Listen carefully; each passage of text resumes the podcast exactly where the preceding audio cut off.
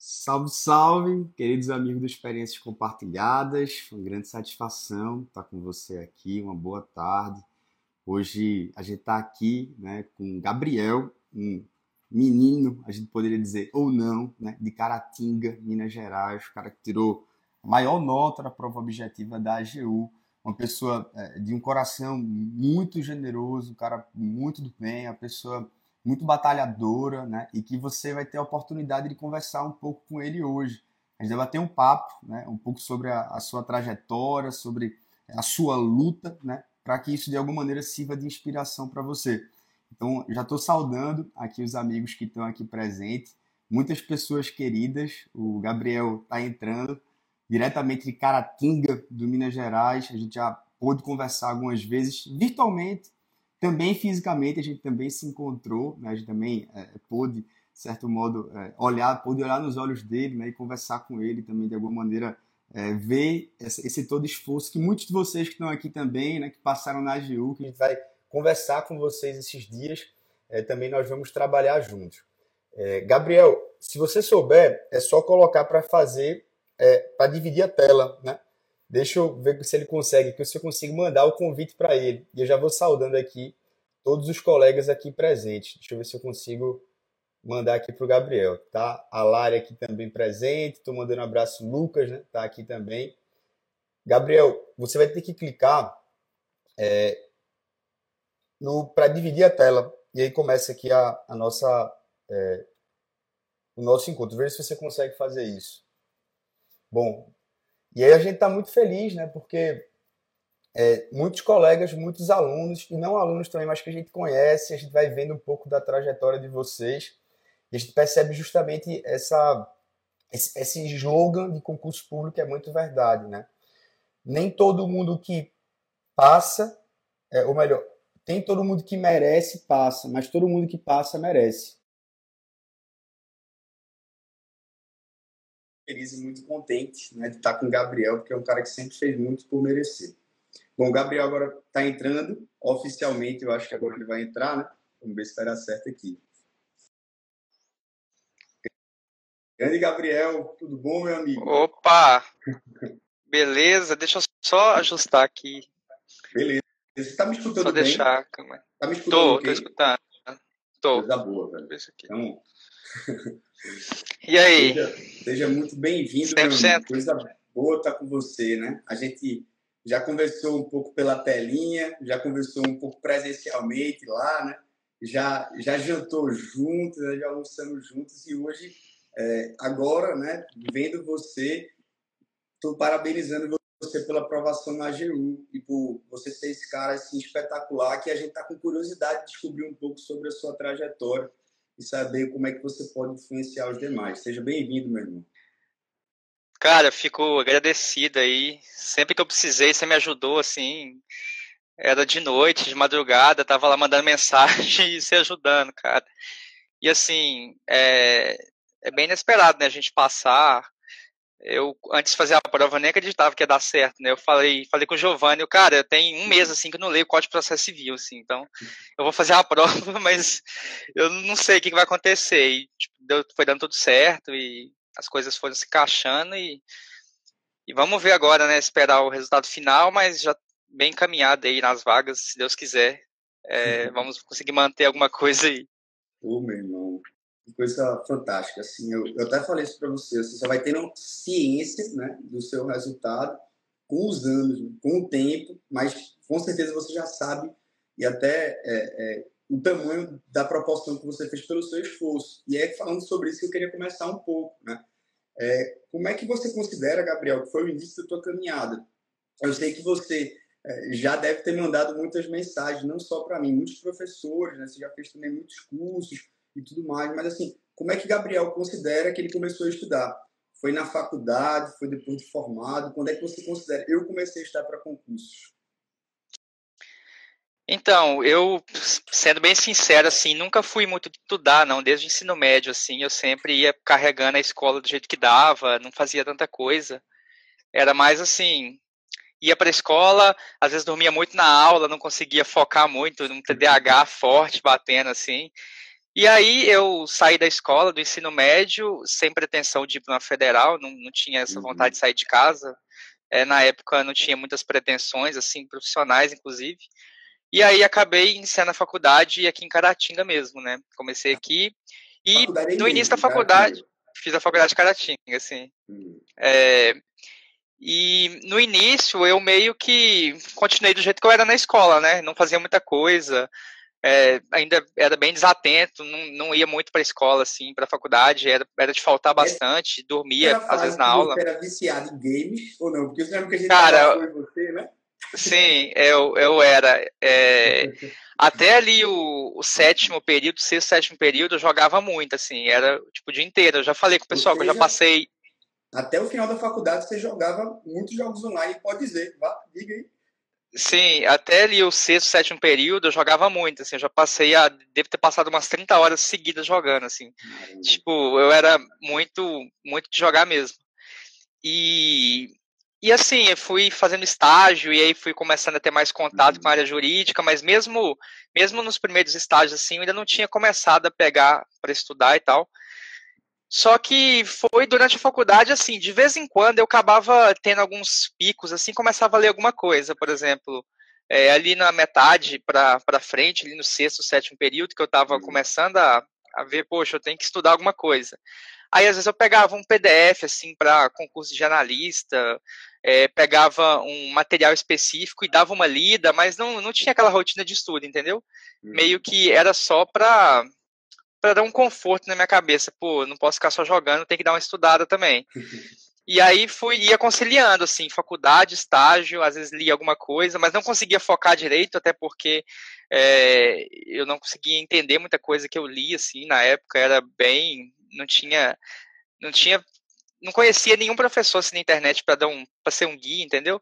E aí foi, né, foi assim começando ali a partir do oitavo período para o uhum. nono, assim, que aí eu comecei a, a dar o estalo, assim, pô, acho que eu quero estudar para carreira jurídica, quero começar a uhum. fazer um concurso maior e tal. E ali, assim, no nono período, enquanto eu estagiava no Ministério Público, que foi ali que eu acho que eu comecei, assim, a falar, poxa, agora eu vou estudar todo dia para carreira jurídica, que eu queria muito criar essa base mesmo, eu comecei a conversar muito com meus chefes, o, inclusive o doutor Gustavo, o promotor que eu trabalhei, ele, a gente discutia muito sobre direito, né, uhum. é, falava sobre as teses jurídicas, e isso começava a me motivar, o pessoal lá no MP também estava estudando, assim, então eu vi os, os, promotores novos chegando lá, os caras tinham passado, tipo, com 28 anos, estavam chegando lá para trabalhar, e falei, pô, esse negócio de estudar é legal, e aí, assim, ali pro, em 2021, ali no começo. É, é, vale a pena, compensa. E ali no começo de 2021, ali pro meio, é, ali para junho, maio, por aí, eu comecei a pegar. Imagina passar, não, eu nem, eu nem sabia. Na época eu ainda confundia procurador federal com procurador da República. Isso aí eu não, não, era, não era comigo, não entendia nada de advocacia pública, nada. Uhum. Inclusive, na época, eu comecei a estudar para o Ministério Público e para a magistratura, né? Ali em 2021. Uhum. Era o que eu, eu, mesmo que tinha os três anos de prática, era o que eu pensava em fazer, porque eu nunca tive contato com a advocacia pública, nem nada. Então foi naquela época ali. Aí eu comecei, eu comprei o, eu comprei o curso de estratégia, eu comprei alguns livros, ia fazendo uma mescla, assim, alguns, alguns temas eu estudava no livro, alguns no PDF, e ficava, ficava lendo, estudando pra caramba, assim, e aí ia ia naquela inconstância de, tipo, não conseguia ficar o dia inteiro focado, ainda tinha que trabalhar no estágio, mas todo dia eu tava lá estudando um pouco, cara. Então, assim, foi aí que eu comecei a ficar obstinado mesmo. Não sempre, não exatamente... Então, vamos lá, desculpa te interromper. Tu começaste, Sim, então, na tua concepção no nono período, retomando aqui. Quando você, portanto, foi lá no estágio, começou a se inspirar, de certo modo, aí, é, em alguns outros membros, como você falou, até o Eduardo Aragão passou aqui, né, um grande amigo, mandar um abraço para ele.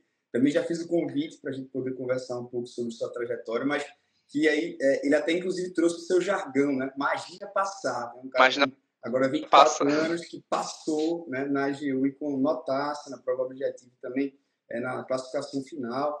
E você considera, e até só para você trazer um parênteses, você considera, continuou fazendo, jogando online esses jogos ou, ou foi ou, houve um momento de ser inconciliável isso com estudar? Eu tenho essa pergunta para você, porque sempre que a gente desabafou em você, eu falei, Gabriel, eu era um cara viciado em jogos também online. E eu tive que meio que, isso na, não, não na fase de faculdade, mas na fase de colégio, eu tive que largar isso, né? Meu pai brigava muito comigo, é, desligava o computador de madrugada, eu fingia que eu estava dormindo, né? Para mostrar para ele que eu estava lá eu estava jogando. E isso foi um momento muito difícil, acho que também é, muito determinante, que foi abandonado, digamos assim. Hoje, às vezes, até comprei um PlayStation com meu irmão no começo da faculdade, mas a gente é, já estava estudando para concurso. Eu lembro disso que a gente comprou e a gente vendeu depois que a gente não jogava. Ou seja, é, porque aquilo ali, de certo modo, maculava, né? É, e eu falo isso aqui abertamente. Meu pai, por exemplo, ele tem um. Meu pai é. Eu posso dizer que ele é um ex-alcoólatra, não. Ele é um alcoólatra ainda ele fez a A, né? ele tem um, vício, de certo modo, em álcool. Eu sou muito reticente hoje com bebida. Bebo, mas bebo muito pouco. Quando bebo. Enfim, ainda tem, a gente tem uma relação muito difícil com a bebida e meus irmãos. Justamente por isso, né? Será que isso aqui está no meu sangue? Ou melhor, será que eu posso? Porque a gente fica sempre traumatizado. E eu não sei se, como foi a sua relação com jogos, por exemplo. Ou melhor, com coisa que você muito gosta, digamos assim. Mas você conseguiu compatibilizar essa dosagem, né? Do jogo online com os estudos. Como foi isso? Então, no início eu até tentava, assim, sabe? No início eu ainda não consegui parar 100%, né? Então eu ainda jogava, aí tinha aqueles picos. Uma época eu ficava sem jogar quase nada, uma época eu voltava a jogar mais. Então ia nesse vai e vem, assim, até ali no. Provavelmente no final de 2021. Só que chegou uma hora, cara, que eu via que assim, não tinha como mais, sabe? Eu tinha uhum. que escolher uma coisa para fazer. É, na época que eu, ali no começo de 2021, antes mesmo de começar os estudos, eu tava numa fase boa, assim, eu tava entre os 1.500 melhores colocados, assim, do jogo. Do jogo. E aí ainda tinha aquela ideia de... Era, era League of Legends, League of Legends. League of Legends. Vulgo LOL, é, né? LOL. Vulgo LOL, é. Já, já Isso. Jogou Ragnarok, Gunbound... Não, eu joguei DD Tank, parece Gunbound. É? Mas Gunbound eu nunca cheguei a jogar, não. não. É, aí, cara, e ainda tinha aquela, pô, será que dá pra, sei lá, ser profissional aqui desse jogo, tentar fazer alguma coisa? E aí chegou um tempo que eu falei, pô, não, não dá mais para conciliar, porque o jogo, além de tomar muito tempo, não me agrega nada, assim, em questão de conhecimento, sabe? Então chegou uma hora que assim, eu simplesmente não joguei mais, sabe? Aí eu uhum. jogava, tipo, uma vez a cada. uma vez por mês, assim, raramente, uma vez a cada dois meses. E aí teve uma hora que eu tive que abandonar totalmente, assim, que não tinha como mais conciliar. E aí, primeiro por duas coisas, né? Primeiro que eu te falei que é, a gente não agrega nada, e segundo que a gente não consegue jogar uma partida só, né? A gente uhum. começa uhum. e não consegue parar. Então, aí. e aí quando você vai para o estudo, sua cabeça já fica lá atrás. Poxa, eu podia estar tá fazendo isso, entendeu? Podia estar tá jogando, podia estar tá conquistando outra coisa. E aí você fica com essa e não consegue avançar, assim. Então, eu acho bem difícil conciliar, para ser sincero. Eu vejo muita gente que acha que dá para conciliar, porque é uhum. diferente de você fazer uma academia, por exemplo, um esporte, que você está lá liberando cortisol, endorfina. É diferente, você está jogando, você está estressando. Então, quando você fica estressado, seu estudo cai muito de qualidade. Então, acho bem difícil por causa disso. Massa, velho. É. Eu quis fazer essa pergunta para você, né? Por, por esse perfil. Às vezes a gente tem um cara, um perfil que é, é, tem uma, uma pessoa que eu admiro muito que ela mostra justamente que a, a uma é muito tênue e melhor, na verdade é quase que uma virtude oposta à questão do vício para a virtude, né? Então, quando a gente tem um cara, por exemplo, que você certamente deve ter utilizado a sua compulsão em jogos e eu lembro que você escreveu isso certa vez no grupo da Hanna, né, que você e Eduardo participam lá, inclusive ativamente. Ah. Para quem não conhece, é um grupo do Telegram em que as pessoas vão né, compartilhando ali né, com, com desabafos e, e, o Gabriel e o Eduardo sempre são muito generosos em ajudar as pessoas, em dar os melhores conselhos. Né? Então, também indico é, mandar um abraço para a Procuradora Hanna, quem quiser participar desse grupo para Procuradorias. E é muito, eu acho que eu vi você uma vez dizendo, eu utilizei essa força, né, ou seja, a compulsão do vício para poder estudar. E eu, eu, eu, enfim, fui adquirido, de certo modo, a mesma, enfim, né, vigor, a tonalidade que você tinha, passar horas e horas jogando, horas e horas estudando também, não foi isso?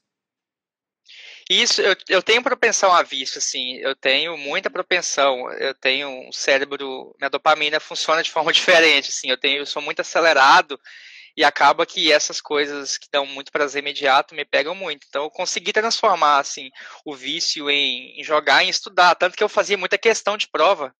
Eu cheguei, eu tenho acho que 25 mil questões no que é concurso, assim. Eu, eu viciava em fazer questão. Eu cheguei a fazer 800 questões em um dia, assim. Era uma coisa que Era o dia, tinha dia que era o dia inteiro respondendo questão, e aí quando acertava, assim, liberava dopamina, né? Poxa, faz mais, uhum. porque tá, tá dando certo a recompensa. Uhum. E aí diriam os filósofos, né? Ontologicamente não existe diferença entre vício e virtude, é a mesma coisa. não tem diferença, assim, só muda o, a finalidade. É, é só o sinal trocado, né? É só, é só o sinal é. para algo bom, belo e justo mas de certo modo ali você tem a, é, uma grande inclinação, a gente tem que ter muito cuidado, por isso que eu gosto muito dessa frase, assim, orar e vigiar, o tempo todo, né? a gente tem que estar muito atento. Ah, enfim, estou aqui conversando contigo, mas será que a gente está aqui por causa dos comentários, né? o pessoal está gostando ou não está gostando? Será que a gente está aqui para aparecer? Né? Não, eu sei, eu conheço você, as pessoas conhecem você, sabe como você tem um coração bom. E eu queria puxar essa sardinha, melhor, continuar sobre isso, você falou, então, começou a despertar ali em 2021, estudo para concurso, você abandonou, portanto, de certo modo ali, é, os jogos, porque é, era uma coisa que lhe impedia de estudar e você utilizou isso aí como uma força propulsora para que você focasse em algo que você gosta dos estudos. E o despertar, portanto, foi o quê? Assim, teve alguma coisa ou foi simplesmente estou chegando no final da faculdade, quero fazer alguma coisa? Como foi que você, pô, vou para concurso? Ou porque você espelhou esses membros aí que você falou e achou legal? Como foi isso? Cara, eu tenho dificuldade de achar um ponto específico que eu posso considerar virada de chave. Acho que foram várias coisas, assim. É, lá no Ministério Público, quando eu cheguei lá, eu comecei, um tempo depois, assim, eu comecei a trabalhar com o promotor, o doutor Gustavo, que eu falo muito dele, assim, porque ele me ajudou muito em questão de, de motivar mesmo, de mostrar que eu sou capaz, sabe? Porque ele deixava a gente bem livre para fazer as coisas, assim, para convencer ele de alguma tese específica. E ali eu simplesmente a gente conversava muito, sabe? Pô, que livro você acha bom? O que, que você acha que eu posso fazer aqui? E isso, e aí eu comecei a pegar, a estudar, e quando eu comecei a ver que eu estava progredindo, assim, poxa, eu estou conseguindo acertar uma questão aqui. Poxa, fiz uma questão de prova de juiz ali, acertei, bacana, né? Eu já não, não sou um, um cara zerado, assim, um cara que não aguenta nada. Não, eu consigo estudar. Então, essa eu percebi que eu comecei que eu gostava muito de aprender, assim, aprender era muito legal.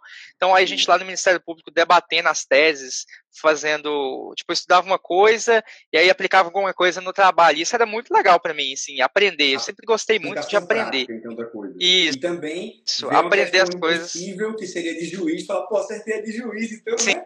E acertar a questão, cara. Quando eu vi assim que tava que eu tava conseguindo evoluir, isso foi muito bom para mim.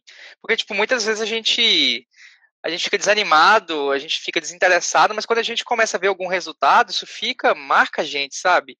Então, uhum. eu acho que isso foi o, o principal, assim, que ajudou muito. E aí, assim, foi, foi meio que isso eu percebi que aprender é legal pra caramba, meio que deu um estalo. Eu, eu começava, uma coisa que me ajudou muito também foi seguir o pessoal aqui no Instagram, assim, é, o ambiente, né? Porque muitas vezes a gente não tem um ambiente de estudo favorável, a gente tem muito amigo que não estuda, não quer estudar, e a gente acaba sendo é, cooptado por eles, né? A gente sendo capturado pelas ideias deles e fica, fica meio que nessa.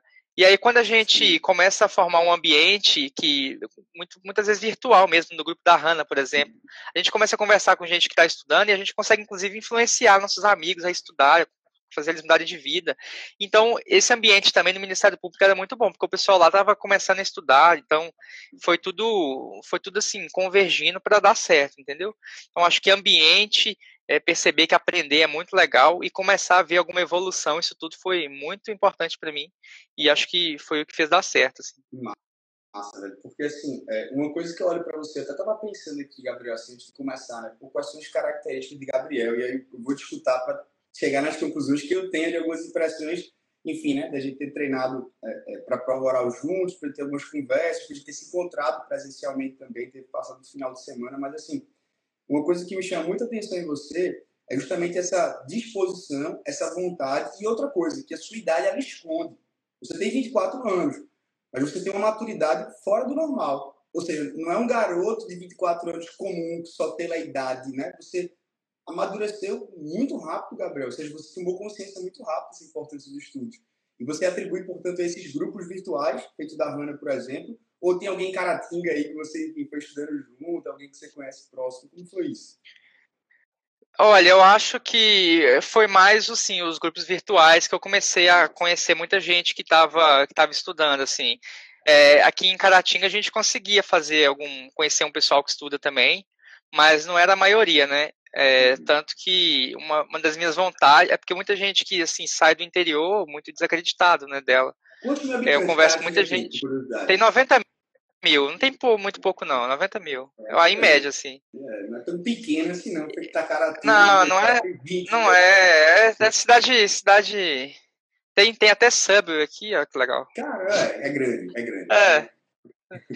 Mas assim, eu vejo muita gente que é meio desacreditada, assim, até o Lucas que tá aqui na, na live, ele meio que começou a trabalhar lá no Ministério Público, me substituiu lá, e ele, tipo, meio que começou a criar gosto de estudar porque, porque viu que tem como fazer, entendeu? Saindo daqui, mesmo que às vezes você acha que não dá certo, você vê outras pessoas conseguindo e fala, poxa, se eu estudar eu também vou conseguir. E essa fase de inspirar as pessoas acho muito interessante, assim, muito legal.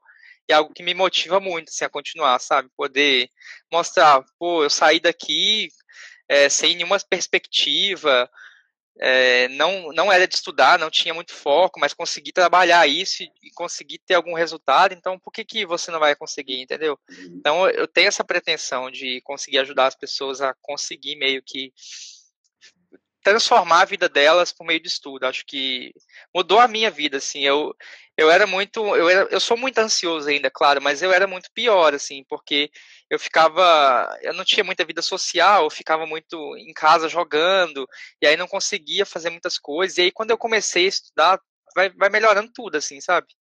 A sua autoestima vai melhorando, você vai ganhando conhecimento. É assim, tudo ajusta muito bem. Então, é algo que eu tenho para mim, assim, e esse pontapé nos grupos virtuais foi algo que me criou essas conexões, assim, várias amizades que eu fiz, inclusive conhecer as pessoas na prova oral depois, pessoas que eu nunca vi na vida, mas eu sempre conversei, é muito legal também. Então fica aí, série, muitos serão meus colegas no futuro também. Você foi fazer as provas, eu tenho certeza que o pessoal, aquele é o Gabriel, aquele Feito foi do curso de prova oral, você é o Gabriel. Sempre tem galera que sabe, porque eu falo muito nos grupos, né? Eu sou falador. Esse TDAH, essa impulsividade, ela se revela nos grupos também, porque eu mando muita mensagem lá e vou falando, né? Então, acaba que sempre tem alguém que conhece a gente, assim. Isso é legal também, né? Tem que conhecer o pessoal, assim. Acho que essas conexões valem muito. Não só a prova em si, o concurso, o cargo, mas tudo, todo mundo que a gente conhece e ver o pessoal que está batalhando, acho que vale muito a pena. Tudo isso, sabe? Com certeza, meu irmão. E, e, novamente eu fiz, né? E eu quero começar a falar um pouco sobre já, assim, sobre tua metodologia, né? Mas principalmente é, frisando sua maturidade, frisando é, um coração realmente muito grande que você tem, né? É, como Santo Agostinho disse, sempre mais para dentro mais para cima, sempre indo, portanto, ao que importa, né? E você se valeu dos grupos de estudo para ajudar e, e, ficou cheio de máximas aí. É, no, no, no pós-prova da PFN, tocou aquele seu áudio lá, mandaram para você, né?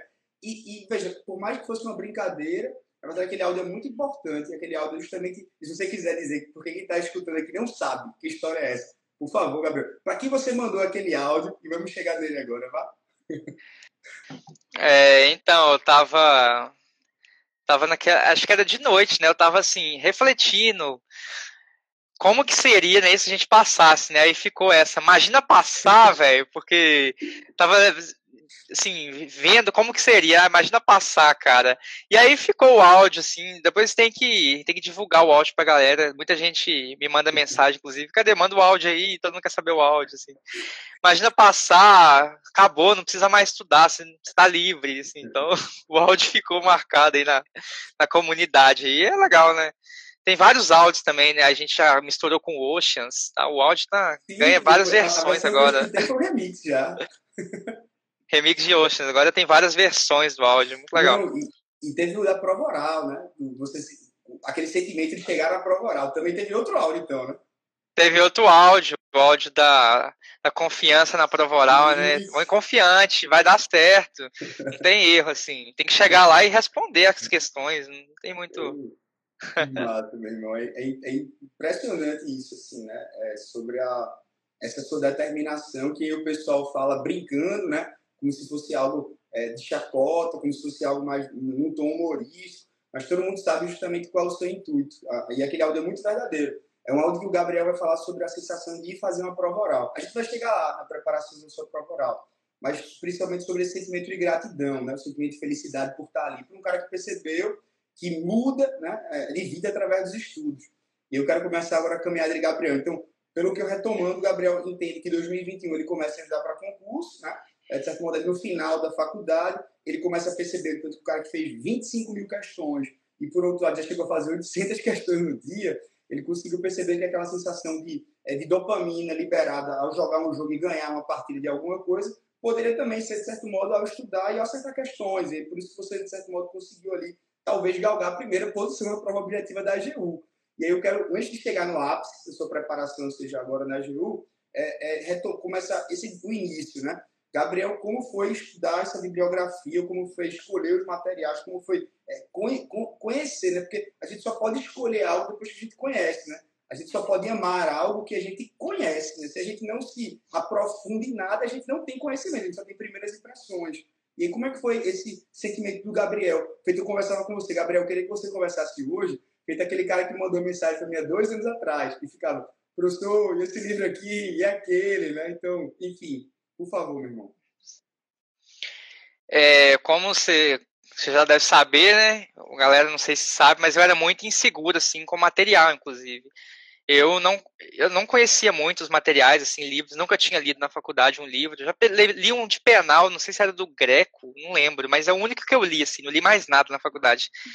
E aí, aprendendo, escutando aula, é, pesquisava no YouTube alguma aula, lia algum PDF avulso, assim, que alguém me mandava e, e, lia, mas não tinha, tipo, essa de materiais. Aí eu tinha que descobrir quais materiais eu usaria, né? Eu comecei a perguntando é, alguns pro pro meu chefe no MP, o Dr. Gustavo, e aí depois que eu fui, eu não conhecia ninguém na internet ainda, então eu não, não sabia desses, do seu perfil, por exemplo, do perfil de outras pessoas, então eu ia descobrindo aos poucos os materiais, e aí eu, no começo eu decidi alguns materiais, assim, só que eu, na verdade, não tenho aquela regra assim de não trocar de material, que é sempre uhum. a regra que todo mundo coloca.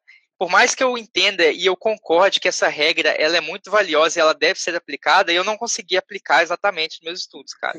Porque eu era muito inseguro com o material, eu não conseguia, sempre que eu via que faltava alguma coisa no material, eu falava, pô, esse material não dá, ele tá faltando coisa. Só que assim, eu tentava achar um material, nunca achava o material perfeito, assim. Então, o meu estudo, minha, a minha memorização foi muito mais por por ter muito contato com a matéria em si, não exatamente com o mesmo material, porque às vezes teve matéria que eu estudei tipo, por dois, três materiais diversos, entendeu? Eu então eu não. Tu mandava uma mensagem para mim e falava, professor, esse livro, o livro grande, tá? assim, um tema grande. Aí, durante depois de duas semanas, o que a pessoa normal levaria talvez mais tempo, você acabei. Eu já, eu vou para a próxima, né? E, e, aí eu percebi que você queria, às vezes, outros autores do mesmo conteúdo, da mesma matéria que você acabava uhum. de ler. Sim. Por exemplo, o constitucional é o mais marcante, assim. Eu comecei pelo Pedro Lenza, né? Porque era o que todo mundo falava, assim. Uhum. E aí depois eu li, tipo, metade do livro, assim, até a página 800, assim, mais ou menos. E aí eu falei, aí eu conversei com outra pessoa e falou, não, o livro do Bernardo Gonçalves é muito bom, pega ele. Fui lá, peguei, comecei a ler e falei, cara, esse livro é muito bom mesmo, gostei muito desse livro. E aí fui lendo, assim, é impossível ler ele todo, tá? Eu nunca, nunca consegui ler ele inteiro, ele é muito grande, mas ele é muito bom, assim. Aí depois chegou um tempo que eu falei, pô, eu não vou conseguir ficar revisando esse livro toda hora. Aí eu comprei outro livro, o livro do Dizer o Direito. Tá? E aí eu, tipo, usei três livros em constitucional, assim. Uhum. E cada um eu li uma parte. Teve livro, teve assunto que eu li duas vezes, é, quer dizer, teve assunto que eu li nos três livros, teve assunto que eu li só em um, teve assunto que eu li em uhum. dois. Então foi assim, foi essa essa coisa toda. Eu nunca, inclusive tem uma a menina que foi aprovada em primeiro no TRF4, que falou a mesma coisa, eu até falei, me identifiquei com ela. Ela falou, eu também acho, gente. A Yasmin, sim. Ela postou lá, falou, gente, eu concordo e aceito que usar um material só é bem melhor, mas não foi assim que aconteceu comigo, entendeu? Então, tipo, é, isso me gerou muita ansiedade, para ser sincero. Eu não conseguia ficar tranquilo com o material só, mas também tinha dificuldade de, uhum. de conciliar tudo. Então, assim, causou muita ansiedade, mas foi o que, que eu fiz, assim, e no final acabou dando certo, né? Mas não é o que eu recomendo, mas... Era prioritariamente por grifos. Assim, apesar de se falar que não seguir uma regra geral, que é não troca de matéria... Gabriel já tem uma metodologia inversa do que Tanja não. Vá completando os materiais e pegando naquilo que é, cada um é bom. E aí eu vou falar com toda, é, com toda a clareza do mundo. Às vezes você pega, sei lá, eu, eu deixo exemplo para você, você lembra? Deu, processo deu. civil, ou de civil da sua faculdade, uhum. geralmente ele não é o mesmo de outra cadeira. Ou seja, uhum. é natural que um professor ele seja melhor, por mais que ele lecione processo civil, sei lá, ainda somente conhecimento, mas processo recursal ele não sabe. E civil pode, é o exemplo, né? E aí por isso que novamente pode ser que nos livros, em algumas fontes, em alguns materiais, né, nem todos os tópicos estejam tão bons feitos o que é necessário. E aí você chegava a ler, quando ia revisar. Como é que começou a revisão? Vamos lá, curiosidade. Então, eu tinha. Eu era bem aleatório também revisão. Uhum. Assim, eu. No início, eu comecei a estudar uma matéria por vez. Assim, eu comecei, peguei constitucional, eu comecei a estudar só constitucional. Quando eu terminei constitucional, eu vi que eu ia ter dificuldade para revisar, assim, e colocar as outras, entendeu? E aí eu meio que falei, não, não dá para estudar uma por vez. Eu, eu ainda gosto de, dessa técnica de estudar uma por vez quando está no começo, mas eu vi que eu ia ter dificuldade para conciliar os, as revisões. Uma por vez é E aí, assim. Fala, não, uma, uma toda, uma até esgotar. fiz isso em constitucional. É. Só que depois eu falei, não vou fazer isso para as outras, porque eu acho que eu vou ter dificuldade para revisar. E aí eu começava assim, tinha vezes que eu fazia uma por semana, tinha vezes que eu fazia uma por dia. Eu sempre preferi uma por dia, porque aí você consegue, tipo, ler, ler o material, a teoria, fazer questão, ler jurisprudência e ler lei seca tudo no mesmo dia, porque se fica muito picado, ah, vou fazer duas horas cada uma. Você não consegue aprofundar e ter contato com várias fontes. Então, eu sempre gostei de uma por dia, é no máximo duas ali para quem tem mais tempo disponível. Foi isso que eu achei que dava mais certo. Inclusive, com uma por dia, você pode separar um tempo no início para revisar, entendeu? Então, acaba que é bom, assim. Eu acho que vale muito fazer uma por dia. Inclusive, no começo, quem quem quiser fazer uma ou duas por semana, eu acho muito válido também, apesar de ser cansativo, mas eu acho que dá um aprofundamento legal. Eu gosto. Tem, tem gente que não gosta, tem gente que acha que é chato, mas tem gente que gosta e eu acho legal também. Mas assim, revisão, cara, eu meio que ia grifando, né? Eu nunca fui de fazer resumo. Eu já tentei fazer resumo, mas eu não conseguia, assim, decidir o que, que eu ia colocar dentro, e aí não conseguia revisitar depois o resumo, então eu acabei preferindo ter o material ali condensando tudo e fazer a revisão depois por leitura de lei seca, porque a lei seca tem uma coisa mais importante ali e jurisprudência, né? Então, sem resumo, assim. É, e eu ia meio que avançando na matéria. Quando, geralmente, no outro dia, antes de, por exemplo, eu estudei constitucional na segunda. Se eu fosse estudar constitucional na outra segunda, antes de avançar na matéria, eu costumava fazer uma revisão básica do que eu estudei na última, uhum. na última vez, entendeu? E ali relendo os grifos. E mas isso não era uma regra também não. Eu essa era uma de início eu fazia isso, mas podia ser que a, podia haver algum dia ali que eu falava, não, hoje eu não quero revisar o que eu estudei anteriormente, vou só seguir. Ou tinha, tinha vezes que eu parava e falava assim, pô, já estudei quatro, cinco tópicos de constitucional. Vou dar uma pausa aqui antes de avançar e vou revisar tudo que eu já estudei. Então era bem assim, aleatório, não tinha uma regra específica, mas eu reconheço que existem algumas diretrizes que podem informar o nosso, a nossa revisão, entendeu? E eu acho que assim, sempre que você termina uma matéria, tudo que você for fazer nela é revisão também, né? Sim. Você terminou de estado administrativo, agora tudo é revisão. E quando chega nesse ponto, eu acho que o estudo está valendo, entendeu? Eu acho que isso é importante também. Tem duas coisas que é bem importante. A primeira é que o pessoal confunde muito é, revisão com releitura. São duas coisas diferentes. Né? Ou seja, quando você, perfeitamente como quando você já acaba uma vez a matéria, tudo agora já é revisão. E às vezes, quando você fica muito preso, né, só querendo revisar, revisar, também você não avança. Né? Você fica com aquele apego ali, a sua memória, e você também deixa de ter conhecimentos novos.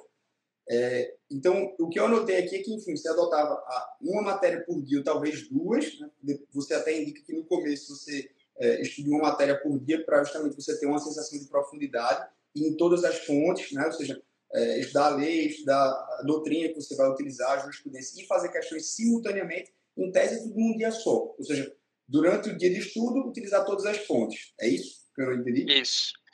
Isso. Assim, para ser bem sincero, no início eu não lia muito a lei seca, assim, quase não lia lei seca e uhum. jurisprudência separada, porque eu achava que era melhor eu focar em terminar um livro ou um PDF, entendeu? Porque assim, eu queria formar minha leitura, base. Assim, né? Na primeira leitura, no primeiro contato com a matéria, eu preferia pegar só o material e ler nele de início ao fim, fazendo os grifos e aprofundando aquela matéria. Mas ali para depois que eu já estava com a base formada, aí sim eu li muita lei seca e jurisprudência separado, né? Fui atualizando, uhum. fui pegando o dizer o direito e fui lendo separado, que aí eu acho que vale mais a pena.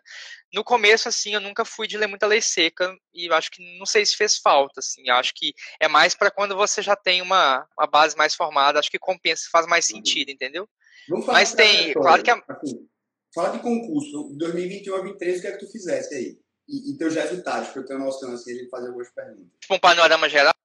Isso, panorama geral. Fiz essa prova, fui assim, só para ter uma noção. Então, eu comecei ali na metade de 2021, e a primeira prova que eu fiz. Aliás, é porque tem muito isso, né? Ah, eu fiz pouca prova. Mas assim, eu comecei a fazer prova quando eu já estava competitivo, porque eu já fiz muito simulado em casa e repro, ia reprovar, hum. entendeu?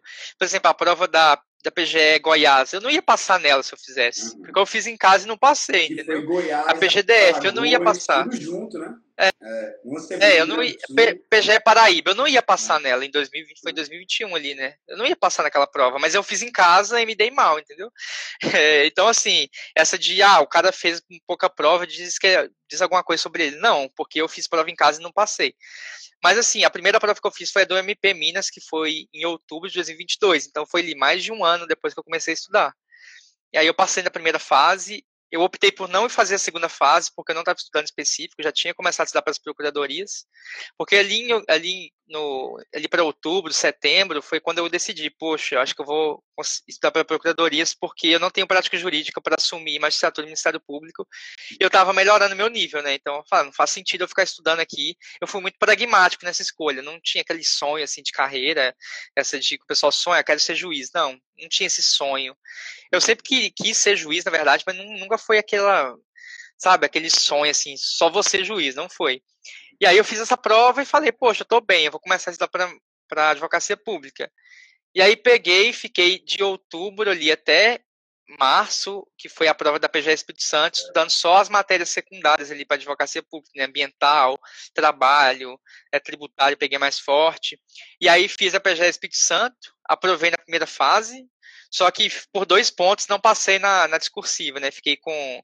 reprovei no parecer, dois pontos. E assim, eu, é um concurso que eu queria muito, porque Espírito Santo é uma cidade que eu, é um estado que eu gosto, Vitória, não deu certo. E aí depois veio as carreiras federais. Foi, então eu meio que fiz só o MP, MP primeira fase, PGF Espírito Santo, depois foi a AGU, PGF, PFN. Na AGU é, acabou agora, né? Aparentemente deu certo.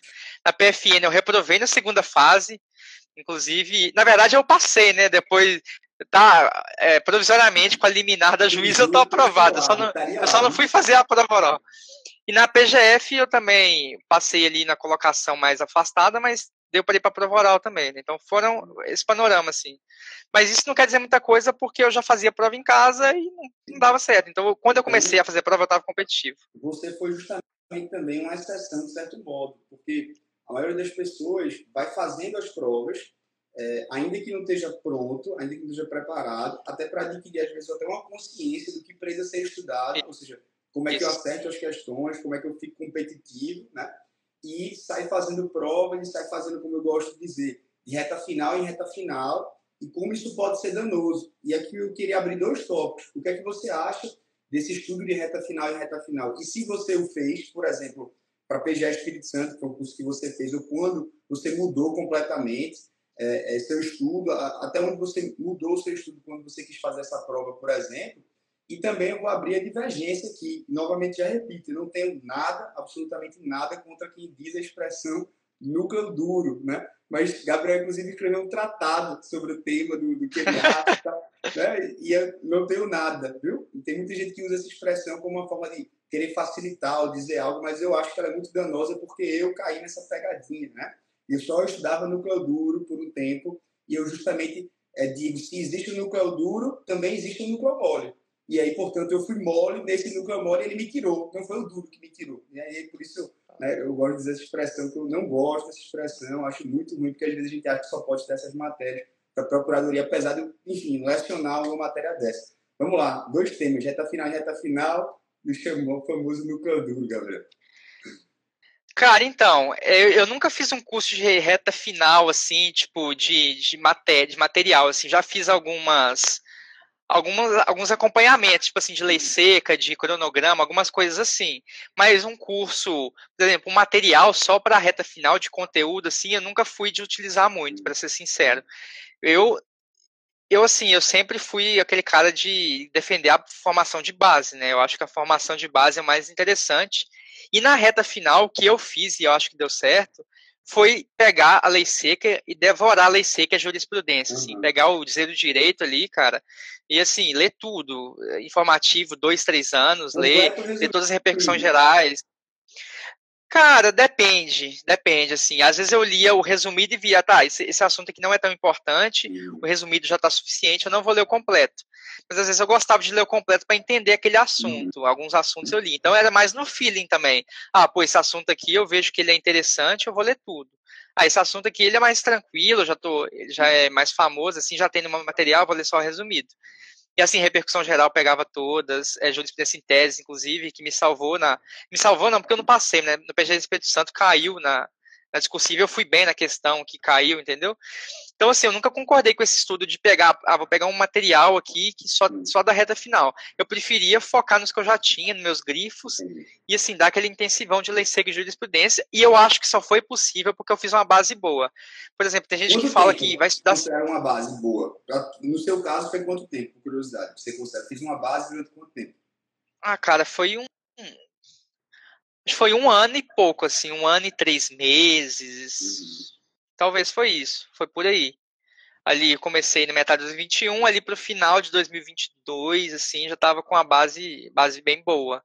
Tanto que quando eu cheguei ali para PJ Espírito Santo e, e para a GU, aí eu li os códigos várias vezes, assim. Eu já cheguei a ler o CPC umas seis, sete vezes, eu acho, assim, todo. Ia lendo. Eu gostava muito do, do material do Legislação Destacada, que eles tinham a, a lei com a, a, jurisprudência e alguns enunciados doutrinários que eu acabava revisando coisa que eu tinha estudado no livro, entendeu? Isso me ajudava muito também. Mas eu acho que só. Porque tem gente que fala, ah, vou estudar civil, que só cai lei seca. Como, como é que você vai estudar civil lendo só lei seca? É impossível. Aquele código você não entende nada daquele trem. Eu nunca entendi aquela, aquela coisa. Quando eu comecei a pegar um livro para me explicar, aí foi fazendo sentido, entendeu? Mas civil não tem como você estudar só por lei seca. Você vai ler a lei de licitações seca, sem ninguém te explicar o que, que tem lá dentro. Nunca, nunca fez sentido para mim, entendeu? Eu acho que é o estudo completo mesmo. É, que massa. É e... interessante ver assim, a, a sua forma é, diferente de estudar, ao mesmo tempo também muito segura, né? um cara que não fez muita prova, um cara que fez muitas questões, um cara que passou um ano e três meses sustentando uma base, um cara que abomina, de certo modo, assim, a leitura de lei seca por si só, sem que haja, e eu me corrija se eu estiver errado, tá? Estou interpretando, sem que haja um, um, prévio entendimento, claro, depois que você entendeu aquela coisa, você fez, fez o certo, fez o CFC, então você, de certo modo, agora já tem uma intimidade, Isso. fica mais palatável, digamos assim, é, a compreensão da interpretação do que somente decorar por decorar como se fosse uma pessoa do primeiro, segundo período, alguém que está ali na lei local, na véspera, e tem que decorar, é uma hora de curto prazo mesmo. Mas, é, e quanto ao seu núcleo duro, você é, estudava realmente somente essas disciplinas ou você só distribuía um peso realmente diferente de, de horas? Como é que você trabalhou com isso, por exemplo, ao estudar matérias que caem menos, digamos assim, menos quantitativo na prova objetiva? Vamos falar assim. Cara, então, é, eu não vou discordar de você, não, mas eu acho que durante minha preparação. Não, não é discordar, não, é porque durante minha preparação eu fui meio para um caminho mais assim, das matérias principais, mas não porque eu queria fazer isso exatamente, mas porque era o que. Não, era, era o que mais o pessoal indicava na época também. Talvez eu, eu via muito o pessoal falando, mas é claro que eu nunca entendi isso como dar menor importância para as outras matérias. Mas no início eu focava muito nas matérias principais da magistratura e Ministério Público, né? Então ali até metade de 2022 eu estudava muito constitucional, administrativo, processo civil, civil, penal, processo penal, e aí, depois que eu acabei bem essas matérias, que eu estudei bem essas matérias, aí que eu fui estudando outras, né? Ainda estudava com magistratura, estudei um pouco de tributário, consumidor, peguei ambiental só mais para frente. Só que, assim, eu via que nas provas eu praticamente fechava essas principais, nas outras eu não, tirava, acertava quase nada, né? Porque, é óbvio, você não estudou, como é que você vai tirar? Pequenos, né? ECA é pequeno, consumidor Sim. é pequeno, ambiental é pequeno. Então, o custo-benefício, é bom você acabar logo uma matéria menor. Isso. Aí, quando eu fui, poxa, vou estudar para procuradoria, eu via que eu tinha que estudar as matérias ditas menores, né? E assim, aí eu foquei muito nelas. Eu acho que essa questão de núcleo duro não é mais assim, ah, você vai estudar. Assim, acho que toda matéria você tem que estudar ela toda e de modo relativamente aprofundado, não totalmente aprofundado, mas assim, com alguma profundidade necessária para você passar no concurso. Mas assim, a ordem que você vai estudar, não, eu acho que não importa muito. Para mim, que não tinha pretensão de fazer prova tão rápido, foi tranquilo estudar as matérias principais primeiro e depois as secundárias, porque eu não tinha a intenção de fazer prova rápido. Mas assim, a pessoa ela quer, ela tem a pretensão, ela já tem a prática jurídica, já quer fazer prova. Faz sentido ela estudar todas, porque ela não tem um prazo prévio de maturação, entendeu? Então, assim, como eu, eu estava com magistratura e eu tinha três anos ainda de prática em tese, eu falava assim, pô, vou estudar muito as principais aqui, vou, vou estudar elas de modo muito aprofundado, e depois, mais para frente, vai ser tranquilo estudar as, as menores, né, porque elas são mais fáceis de fechar.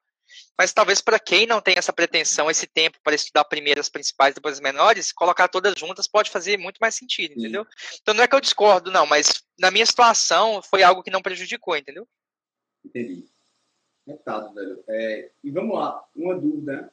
Por exemplo, como é que tu se dava bem? Tu, tu gostava, por exemplo, de escutar o podcast? Como é que perguntaram aqui, você via julgados todos os dias ou você ia basicamente seguindo ali é, o escrito da sua doutrina, do seu livro, do seu PDF que você acolheu? Como era isso? Que, que eram vários, eu já sei que você fala constitucional, eu falo cinco doutrinas aqui. É. Como ficou o Bernardo. Eu, eu acho que assim, o estudo de jurisprudência foi o que eu mais tive dificuldade ao longo da, dos estudos, porque eu nunca entendia, porque eu no começo eu não conhecia bem informativo, o que, que era isso e tal. Só estudava os julgados. curiosidade, ou marcadores, aquela aba? Não, eu gostava de ir no, do buscador, mas não no marcadores eu ia só quando era repercussão geral e repetitivos, especificamente. Eu preferia. Mas assim, no começo eu não entendia como é que funcionava esse informativo, né? E aí quando eu descobri que tem informativo toda semana, assim, eu meio que pirei, cara. Falei, não tem como estudar isso, é impossível. E aí, assim, eu ia, era muito bagunçado meu estudo de jurisprudência, porque eu não sabia como fazer, basicamente.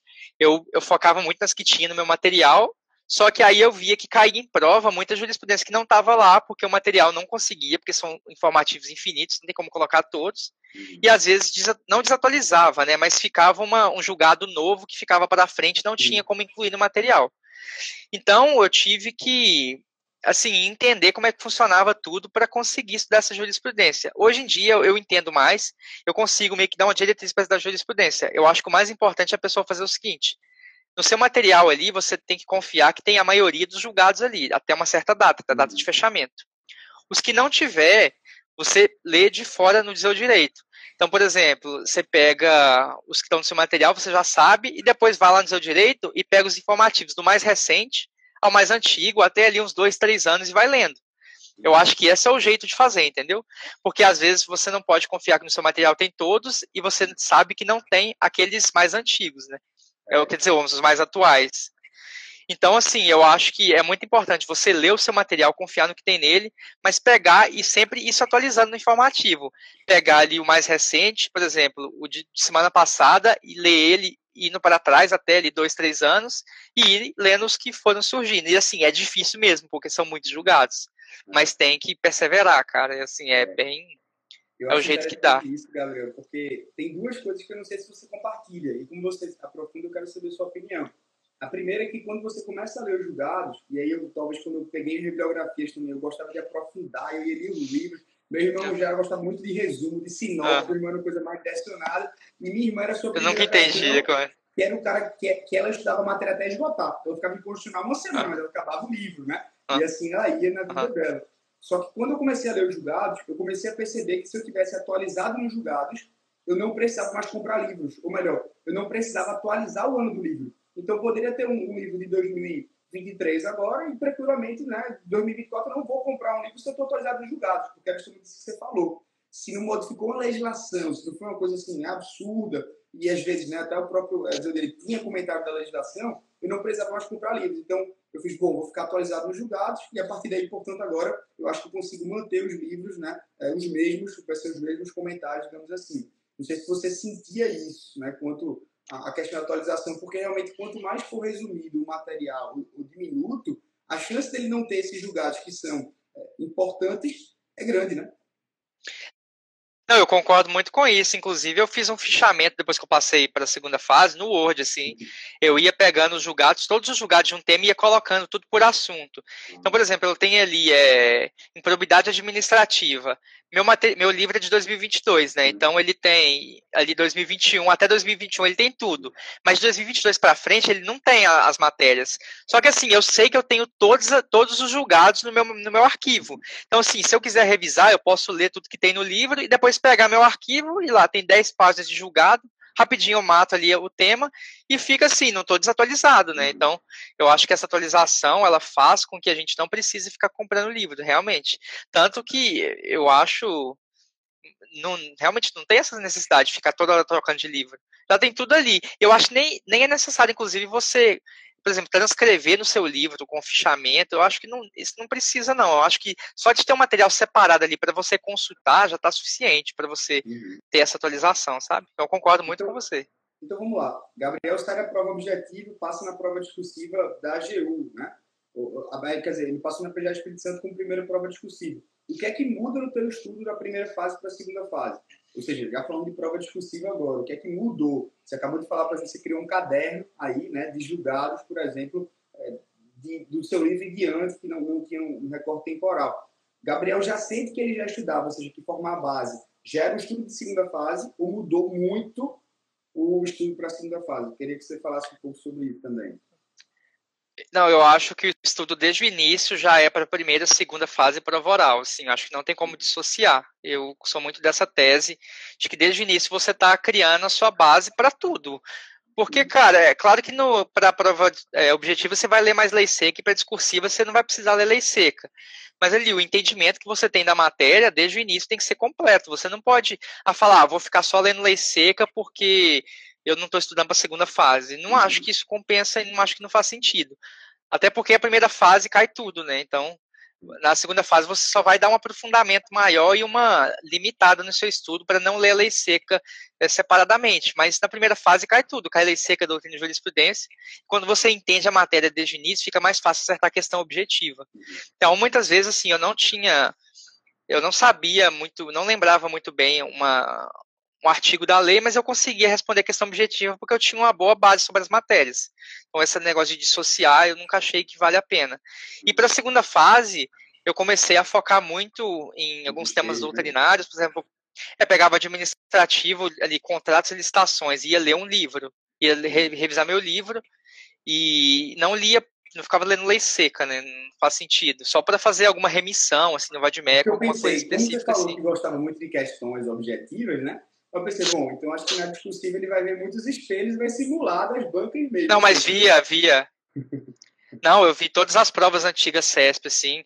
E isso, inclusive, me dava muita ansiedade, porque quando eu batia o olho numa questão e via que eu não sabia responder é, certinho, eu ficava ansioso. Poxa, eu não vou conseguir passar, eu não consigo atingir o espelho, porque no começo é difícil atingir o espelho, cara. Você fica olhando os espelhos, você não consegue, falta uma coisa, ah, falta um detalhe ali, você não consegue atingir mas quando você vai perseverando, você vai entendendo a lógica da banca, né? Uhum. Então, assim, eu lia uma questão discursiva e colocava no Word, assim, o que, que eu acho que ia estar no espelho? Ah, vai estar esse fundamento aqui, esse fundamento aqui, esse fundamento aqui. Depois eu ia lá e conferia se estava tudo certinho, se eu tinha acertado os fundamentos, o que, que faltava para eu complementar. E aí eu já pensava, quando eu li outra questão, eu falava, pô, já cobraram uma coisa parecida. Eu acho que vai ter esse princípio aqui no espelho. E realmente tinha, porque você vai pegando a lógica da banca. E eu não, eu não sentia que era necessário você fazer, responder todas as questões à mão, com o texto certinho.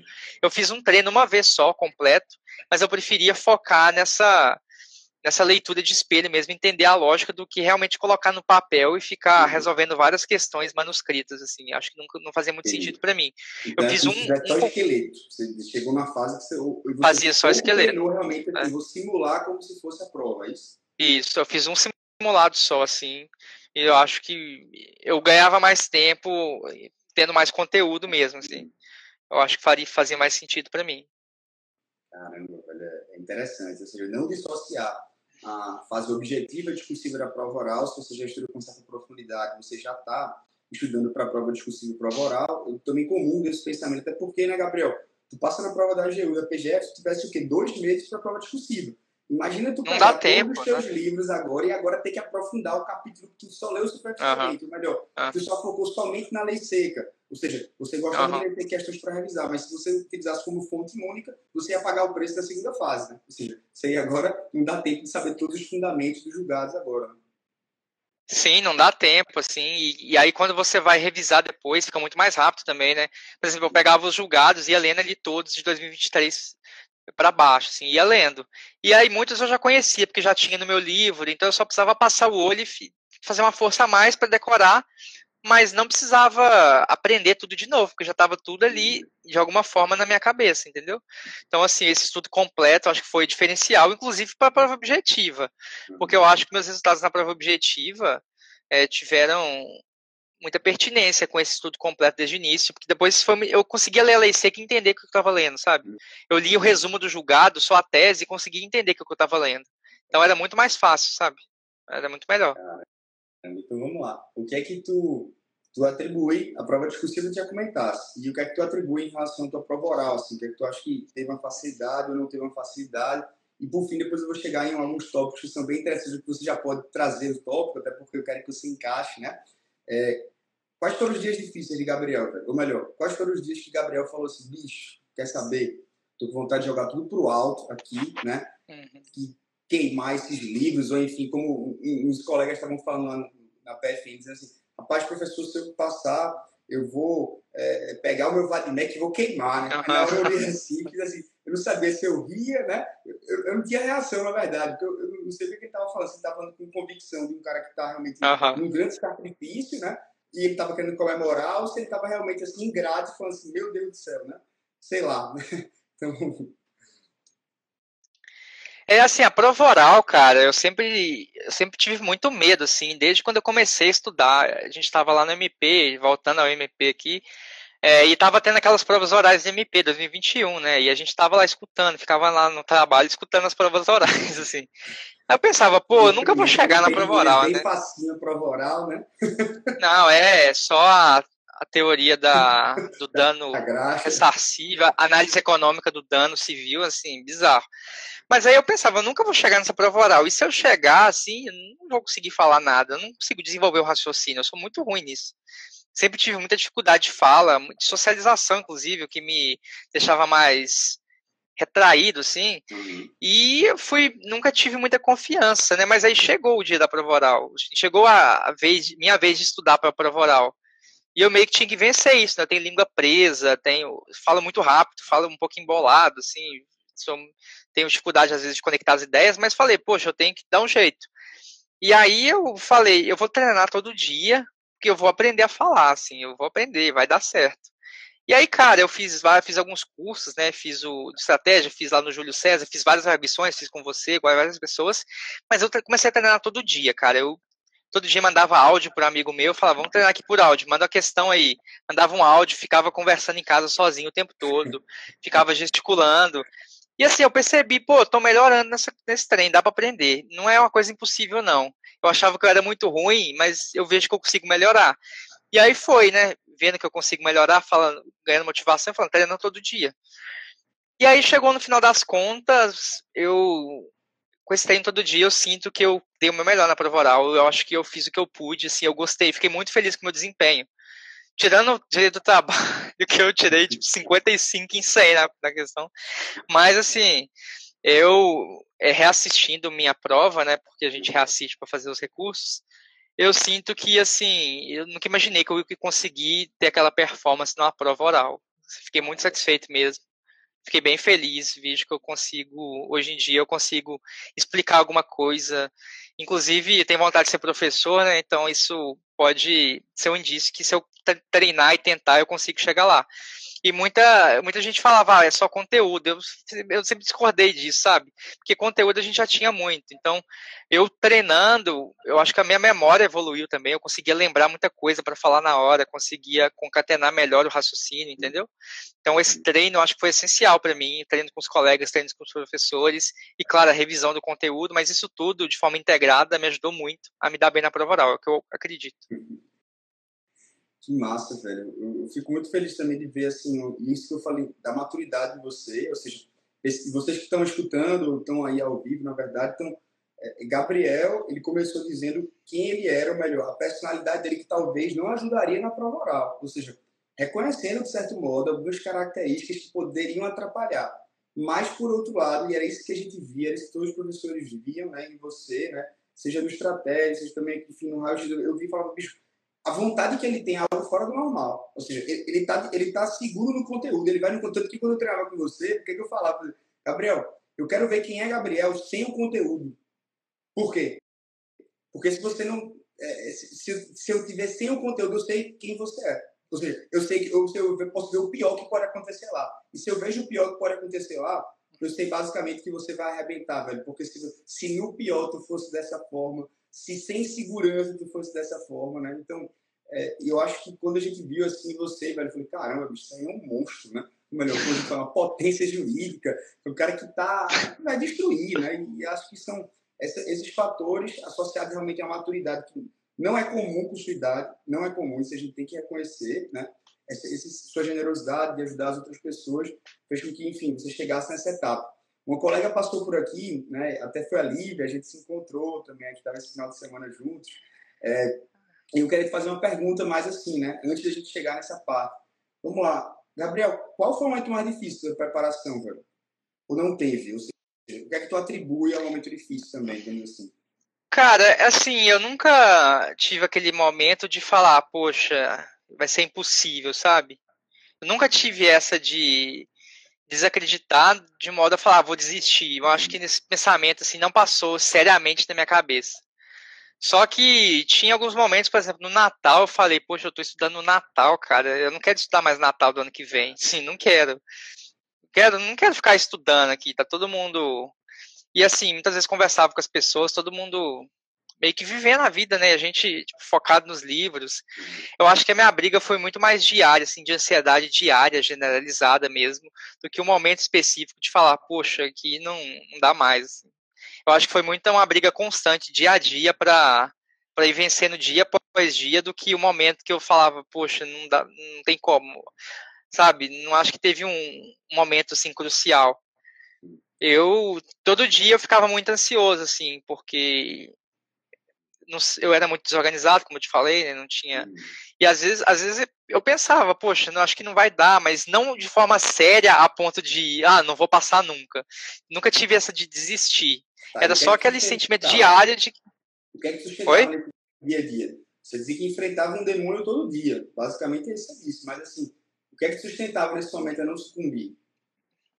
Cara, uma coisa que é um pouco é um pouco contra-intuitivo, não sei, mas muita gente fala que não quer não quer expor que está estudando justamente para não ter a pressão, né? As pessoas falam, poxa, eu não vou expor para todo mundo que eu estou estudando, para não ter a pressão de ter que passar, de ter que dar o meu melhor. Mas comigo foi o contrário. Quando eu comecei a expor que eu estava estudando, eu tinha uma pressão, uma expectativa de que todo mundo achava que eu estava estudando. Ou todo mundo tinha expectativa que eu estava estudando todo dia, entendeu?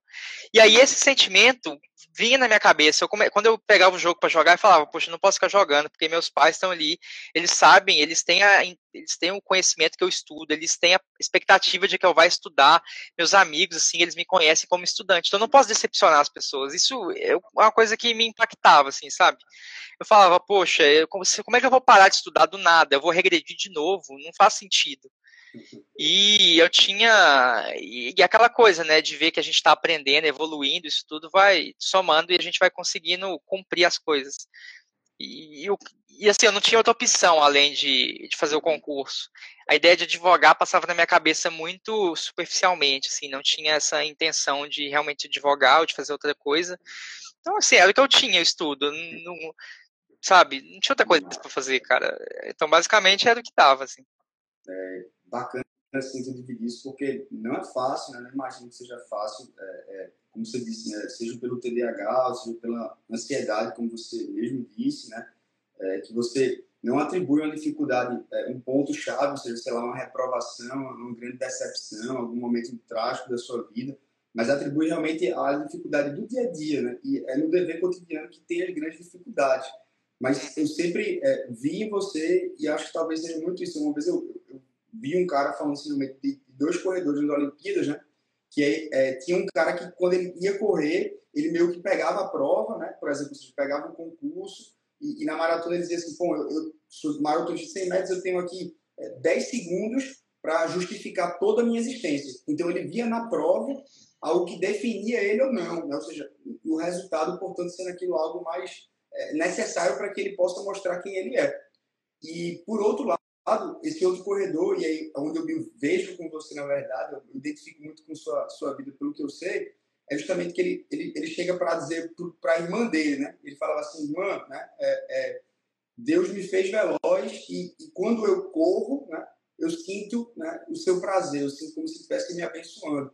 E, de certo modo, esse outro corredor que sentia, portanto, uma graça ao estudar, ao poder estudar, ao, ao se esforçar, e é aquele algo que todo mundo manda a sua prova oral, ou seja, você tem que ir lá, velho, com, com prazer, né, com, com a sensação de ser privilegiado, você está fazendo a prova oral. É justamente isso que eu sinto, velho. É justamente do cara que. Não é que eu preciso justificar a minha existência, essa prova não vai justificar a minha existência. Essa prova, na verdade, ela, ela comprova para mim né, o quanto Deus me permitiu, portanto, ou enfim, a quem você atribui né, a capacidade, portanto, de você sentir a graça, de poder, pô, estou aprendendo um pouco mais, estou fazendo questão, estou acertando, estou pegando outra fonte de estudo. E isso eu acho incrível. Eu identifico muito com você, velho. Assim, é porque ninguém vai falar que estudar para concurso é legal. Tipo, você ficar pensando toda hora se você vai ser aprovado ou não, que você vai ter que viajar para fazer prova, é chato, cara. Fazer concurso não é legal. Tem, tem aquela frase, né? Concurso é para todo mundo. Eu acho que é para quem quer pagar o preço, assim, não é questão de da pessoa ser inteligente, ser melhor que a outra, não. Essa pessoa quer pagar o preço, porque isso dá para concurso é chato. Inclusive, eu conversei com a pessoa, a promotora que passou no MP Minas, ela falou comigo: pô, isso é chato, ninguém quer estudar, assim, é muito ruim. Você tem que todo dia ali é, sem, sem folga, todo dia estudando, tendo que viajar para fazer prova, tem que aguardar resultado. Muitos concursos com fase objetiva, discursiva e oral, assim, pouca gente vai querer pagar esse preço. Mas se você consegue entender que aquele estudo ele faz parte da sua vida, a sua vida é o estudo, e que você ele consegue aprender a cada dia mais uma coisa nova, e assim, ficar um cara, uma pessoa melhor, sabe? Porque quando você aprende, você vira uma pessoa melhor, na minha concepção. Isso tudo, assim, quando você começa a entender isso, apesar de não, talvez não ficar legal estudar para concurso, toda a ansiedade envolvida, começa a ficar um pouco menos insuportável, assim, sabe? Então é toda essa você entender a sua função ali como estudante, vendo que você consegue a cada dia aprender mais, aprimorar a sua capacidade cognitiva, ficando mais, ganhando mais autoestima, é, se, é, se destacando nos seus estudos, acertando questão, seja o que for. Isso tudo fica mais prazeroso, fica mais palatável, sabe? Então, apesar de ser muito chato, quando você vê um sentido nisso, acaba sendo possível você conseguir, entendeu? Acho que esse é o diferencial, assim. E, o Gabriel, e essa chatice te leva um benefício extraordinário. Não, vale muito a pena, cara. Essa chatice vai te cara. dar enfim, uma estabilidade, vai, vai fazer com que você conheça pessoas e mundos né, que realmente pessoas acomodadas jamais conhecerão. Jamais conhecerão. As pessoas que, é, é, que resolveram ficar na mediocridade, ou melhor, é, naquela coisa de estou estudando para concurso, estou numa fila, mas eu não continuo mudando, não continuo aperfeiçoando, elas não vão poder conhecer esse mundo né, que você está conhecendo. E tem uma frase que ele fala justamente sobre isso, assim, que é, para você dizer quem você é, ou seja, quem Gabriel é, no fundo, Gabriel deveria definir a que preço ele está disposto a pagar da vida dele. E é isso define Gabriel. E é que ele está disposto a, pagar. Né? Isso é, acho que é, é bem tem uma, na sua vida mesmo. Tem uma frase esqueci quem que fala ela, mas a liberdade é você fazer o que você não quer, né? Porque se você faz só o que você quer, você é só escravo do desejo ali que você tem, cara. Você não é, você não é livre para se autodeterminar. Eu não, eu quero, eu quero fazer o quê? Eu quero sair para tomar um açaí, quero jogar, eu quero ir para igreja, eu quero tocar instrumento, eu quero ver o jogo do Flamengo, mas o que que eu preciso fazer, entendeu? Eu preciso estudar, cara, não tem outra alternativa, entendeu? Então quando você entende isso, faz muito mais sentido. Verdade. Eu, tava, eu, vou, eu vou, vou te encaminhando para o final, mas vou fazer uma pergunta, mas me lembrou muito de Turton. Estava no final de semana, um grande amigo agora. E aí lá em Brasília, assim, a gente conversou, ele falou isso aí num bar. Depois a gente foi no outro dia, assim, na igreja, e ele me falou de novo, assim, eu falei, repete aquilo que você me disse, né? Aí ele disse que é uma frase que ele atribui a Shakespeare, que ele disse assim que Shakespeare disse que você tem que aprender a agradecer a Deus por aquilo que ele não te deu por aquilo que ele não te atendeu, pelas preces que ele não te atendeu. Ou seja, preces bobas. É justamente o que você disse. Ah. Que mundo seria chato? Imagine se ele atendesse todos os desejos de uma criança birrenta, que quer pirulito, que quer se encher de porcaria o tempo todo, que quer viver num mundo ilusório e não quer encarar a vida como responsabilidade. E acha que as responsabilidades são ruins. Então, veja, eu acho que é muito isso. Você é um cara que desde novo assumiu responsabilidades e matou isso no peito. É chato. Tá, mas vale o benefício que eu vou alcançar? Então eu vou. É isso que você está provando para todo mundo aqui, velho. É, exatamente, cara. Vale muito, assim. Tipo, é, imagina passar, você passou, não precisa mais, cara. Acabou. Você vai, vai fazer outras coisas agora. Tem, vai criar sua família, mas sim, concurso, uma página virada, né? Quando você consegue. É outra coisa. Imagina muito bom. passar. É isso aí, meu amigo. Pois olha, eu vou, vou dando aqui um caminhamento final, mas eu vou só chegar, olha. Gabriel, de Caratinga, do Minas, viciados em jogos online, vamos dizer assim, até o sétimo, oitavo período, fez uma mudança de vida. Começo de 2021, ele começa a, a estar para concurso, e um cara que faz mais de 25 mil questões, às vezes chega a fazer 800 questões por dia, mas aí ele pega e aproveita isso aí, essa intensidade dos jogos, a dedicação, e transforma no vício estudar. E aí ele, enfim, né, é, começa a estudar uma matéria por dia, às vezes duas matérias por dia, mas ele, ele é um cara inverso, né? ele, ele troca de material várias vezes, mas não é trocar, ele lê o material. Ele não é acumulador de material, é um material que ele tem e lê. Tem gente que só tem, não é assim, porque ele precisa da sensação de profundidade. E aí ele usava vários materiais ao mesmo tempo. Começou indo para magistratura, mas sabe a importância da base. Demorou um ano e meio fazer uma boa base para concurso. Fez poucos concursos, praticamente não viajou para fazer prova. Com toda a PGA Espírito Santo, que ele por pouco não passou na segunda fase, mas teve uma excelente nota objetiva. E que entende que passar para a primeira e segunda fase prova oral já é um estudo só. É um estudo que faz com que você estude com profundidade e não você saia separando os tipos de estudo. E assim foi ele que passou na prova discursiva, assim ele foi quem arrebentou na prova oral, consciente dos seus defeitos, mas, enfim, né, mostrando a sua coelha lá, mostrando, enfim, tirando a, a, sua vergonha. Gabriel, meu irmão, quando você, você já viu o seu resultado aí, né? você já viu o seu resultado, mas assim, vai sair sua posse. Eu, eu, eu liguei, né, quando saiu o resultado, eu liguei, Gabriel, daqui a quatro, cinco meses, você sabe, meu irmão, a sua posse vem, né? Tá bom. E quando sua posse sair, né? Saiu o nome da oficial, acabou sua vida de concurso, a chatice acabou, como você disse. Quem é que você vai lembrar, velho, nesse momento de agradecer, né? Quem são as pessoas que são memoráveis na sua vida? Cara, é muita gente, né, velho? Tem. Nossa, eu devo isso a muita gente, assim. A Deus, primeiramente, né? Que eu Inclusive, eu acho que eu falei com o pessoal, esse, esse sorteio do malote, acho que não foi sorte, acho que foi Deus mesmo, porque eram, eram temas assim que estavam difíceis, mas eram tudo coisas que eu gostava, assim, sabe? Até mesmo na prova oral ali. Claro, a, a, minha família, assim, minha mãe, minha mãe sempre me incentivou a estudar, assim, desde que eu tava, desde que eu era pequeno. Era, me cobrava muito, assim, era tipo de fazer ah, você não pode perder mais de um ponto na prova, né? Era uma cobrança bem forte, assim, senão você senão ficava de castigo. Então, é, isso levantou um pouco o sarrafo, assim, mas deu para deu para pegar muita coisa boa disso e começar a estudar mais por causa disso, ser mais incentivado por isso. E assim, todos os meus professores, claro, você tem, eu sempre falo do Felipe Fernandes e do, do Rodolfo, assim, sempre tiveram comigo, assim, conversando no, no privado, é, sempre me ajudaram muito, então agradeço a vocês também e a todos meus amigos, assim, eu não, eu não vou conseguir citar todo mundo, assim, mas tem vários. A Liva apareceu aí, a Eide, a Valéria, o Eduardo, o Giovanni, é, o Lucas, que trabalhou comigo no Ministério Público, assim, tem muita gente, cara, o pessoal do grupo da Hanna, a Larissa tá aí na live também, tem muita gente o pessoal do Pântano, com certeza, tem, que a gente fica zoando lá sempre, assim, era uma, aquele grupo é uma zoeira total, assim, acho que o Lucas Pofo entrou aí também.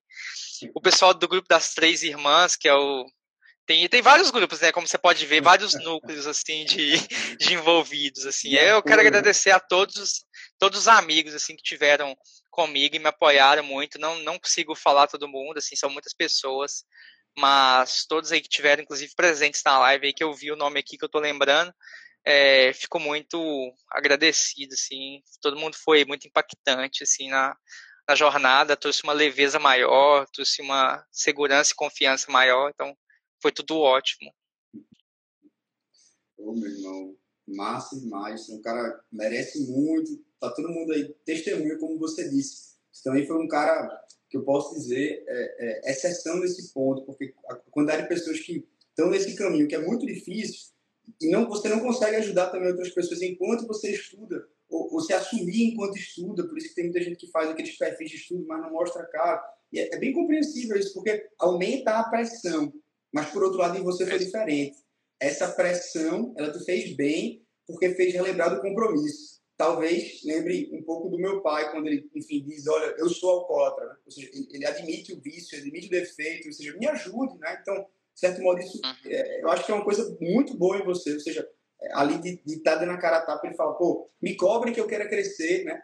E, poxa, a melhor coisa que a gente pode fazer por outra pessoa, eu escutei isso na vida, mas é muito profundo, pelas pessoas que a gente ama, a melhor coisa que você pode fazer, Gabriel, é crescer como ser humano. E crescer como ser humano é a melhor forma de amar. E eu tenho certeza que você está crescendo e melhor, está levando outras pessoas consigo a crescer juntos. Então isso é fantástico, meu irmão. Não tenho dúvidas que você vai ser um ótimo profissional, um ótimo professor, um cara muito querido que vai servir mesmo ao próximo com, com muito amor e muito carinho. Então, eu fico muito feliz de estar aqui com você, assim, meu irmão, de estar acompanhando a sua trajetória, de ver o seu esforço. Eu fico profundamente emocionado, assim. Quando eu vi lá seu nome, eu falei assim, poxa, velho, esse cara merece muito, né? Merece muito, então, é, é assim, né? é somente isso, meu. meus parabéns. Estou é. muito feliz, muito orgulhoso assim, de ver sua trajetória e sei o quanto você vai é, ajudar muitas outras pessoas. Ou seja, você só foi a semente que germinou uhum. e que vai vir uma abelhinha e vai jogar essa semente em vários lugares. Você vai ser a abelhinha agora que vai sair pulverizando aí a, essa semente, vai, né, vai germinar em muitos corações. Meus parabéns. Se você deixar alguma mensagem, por favor.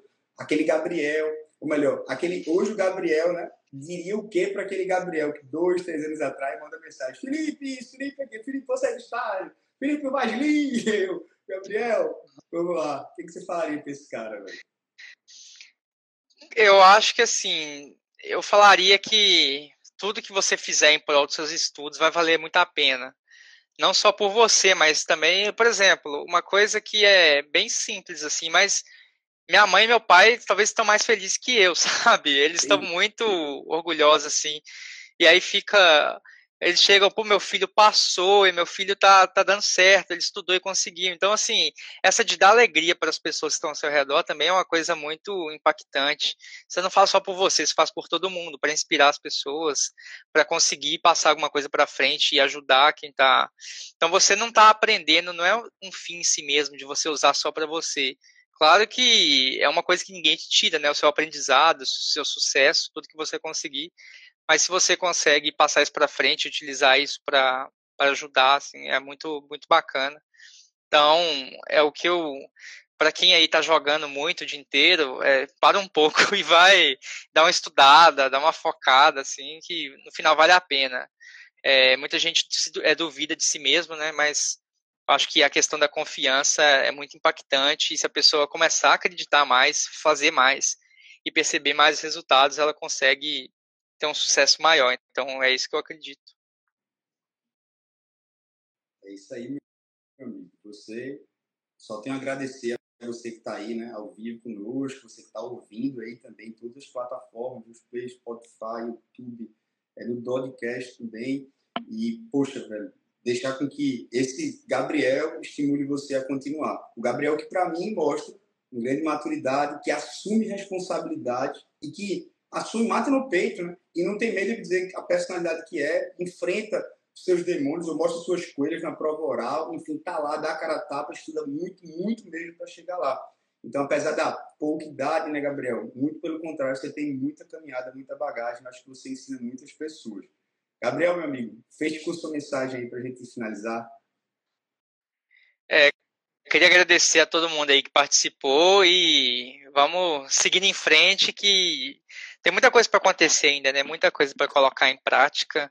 Acho que se tudo der certo aí vai ser só o começo, assim. Tem muita coisa para frente aí. Queria agradecer o Felipe Duque pela oportunidade de aparecer aqui, de, de dar um espaço para a gente falar, né, nossas experiências, o que, que a gente fez e que isso possa ajudar muita gente. Eu fico agradecido e, e tudo mais. A casa é sua, meu irmão. Meus parabéns novamente que eu posso dizer só estarei na posse. a gente se vê. Isso. Quero todo mundo lá. Valeu, Gabriel. Um abraço. Boa tarde. Falou, viu? Abração.